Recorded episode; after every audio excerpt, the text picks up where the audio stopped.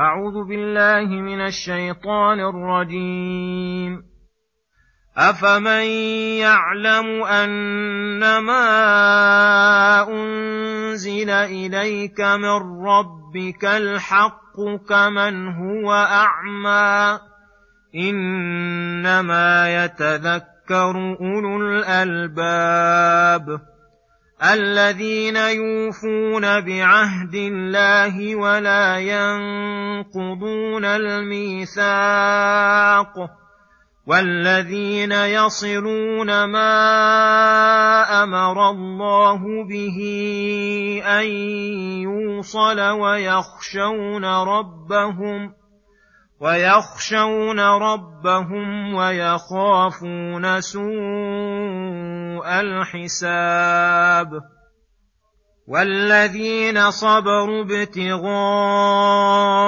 وجه ربهم وأقاموا الصلاة وأنفقوا مما رزقناهم سرا وعلانية ويدرؤون بالحسنة السيئة أولئك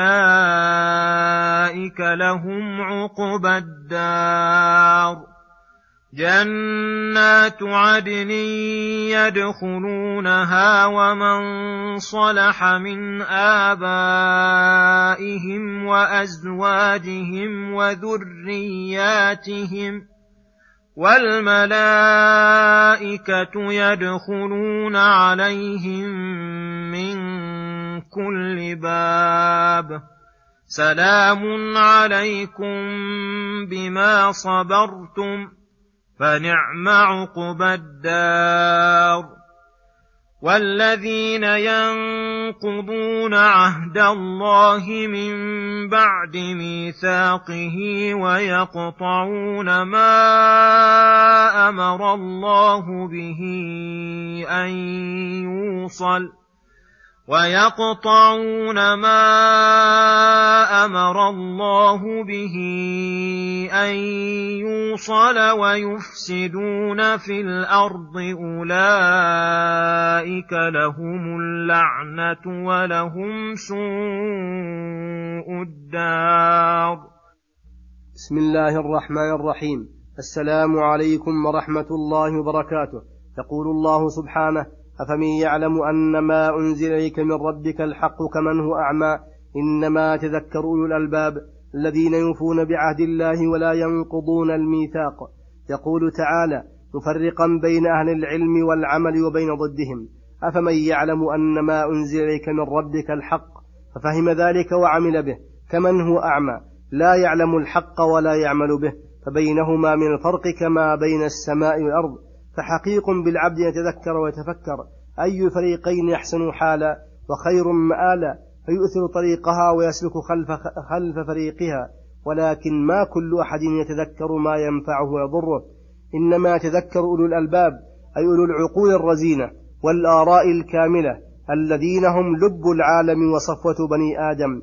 فإن سألت عن وصفهم فلا تجد أحسن من وصف الله لهم بقوله الذين يوفون بعهد الله الذي عهده إليهم والذي عاهدهم عليه من القيام بحقوقه كاملة موفرة فالوفاء بها توفيتها حقها من التنمية لها والنصح فيها وتمام الوفاء بها أنهم لا ينقضون الميثاق أي العهد الذي عاهدوا الله عليه. فدخل في ذلك جميع المواثيق والعهود والأيمان والنذور التي يعقدها العباد.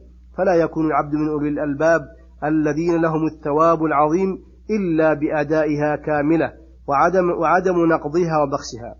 والذين يصلون ما أمر الله به أن يوصل وهذا عام في كل ما أمر الله بوصله من الإيمان به وبرسوله ومحبته ومحبة رسوله والانقياد لعبادته وحده لا شريك له ولطاعة رسوله.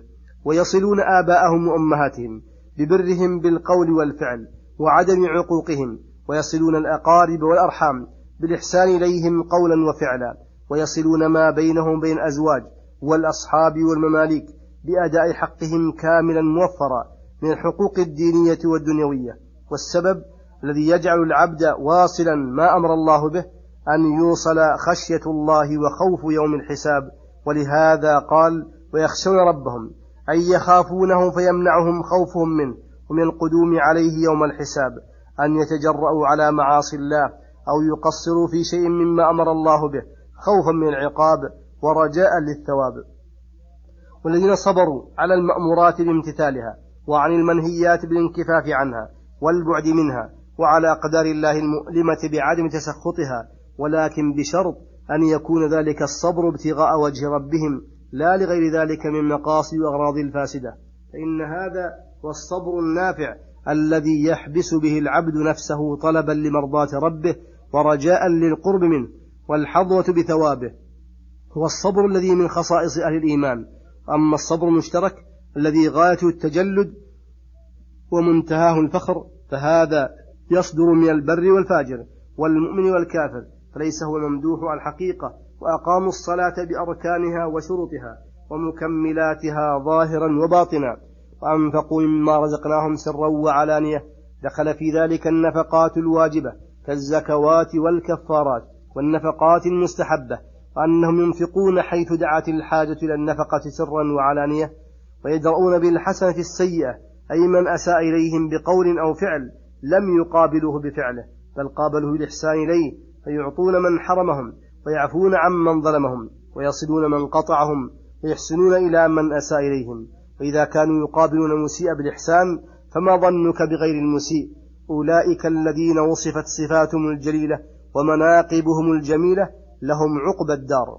فسرها بقوله جنات عدن أي إقامة لا يزولون منها ولا يبغون عنها حولا لأنهم يرون فوقها غاية لما اشتملت عليه من النعيم والسرور الذي تنتهي إليه المطالب والغايات من تمام نعيمهم وقرة أعينهم أنهم يدخلونها ومن صلح من آبائهم وأزواجهم وذرياتهم من الذكور والإناث وكذلك النظراء والأشباه والأصحاب والأحباب فإنهم من قبيل أزواجهم وذرياتهم والملائكة يدخلون عليهم من كل باب يهنئونهم بالسلامة وكرامة الله لهم ويقولون سلام عليكم أي حلت عليكم السلامة والتحية من الله حصلت لكم وذلك متضمن لزوال كل مكروه مستلزم لحصول كل محبوب بما صبرتم أي بسبب صبركم وهو الذي أوصلكم إلى هذه المنازل العالية والجنان الغالية فنعم عقب الدار فحقيق بمن نصح نفسه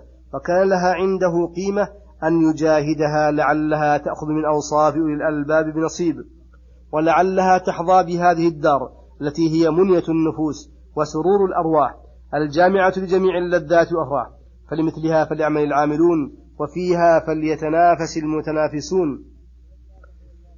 ثم, ثم ولما ذكر الله حال أهل الجنة ذكر أهل النار بعكس ما وصفهم به فقال عنهم الذين ينقضون عهد الله من بعد ميثاقه أي من بعد ما أكده عليهم على أيدي رسله وغلظ عليهم فلم يقابله بالانقياد والتسليم بل قابلوه بالإعراض والنقض ويقطعون ما أمر الله به أن يوصل فلم يصلوا ما بينهم بين ربهم بالإيمان والعمل الصالح. ولا وصلوا الأرحام ولا أدوا الحقوق بل أفسدوا في الأرض بالكفر والمعاصي. والصد عن سبيل الله وابتغائها عوجا أولئك لهم اللعنة أي البعد والذم من الله وملائكته وعباده المؤمنين ولهم سوء الدار. وهي الجحيم بما فيها من عذاب الأليم. وصلى الله وسلم على نبينا محمد وعلى آله وصحبه أجمعين. إلى الحلقة القادمة غدا إن شاء الله. والسلام عليكم ورحمة الله وبركاته.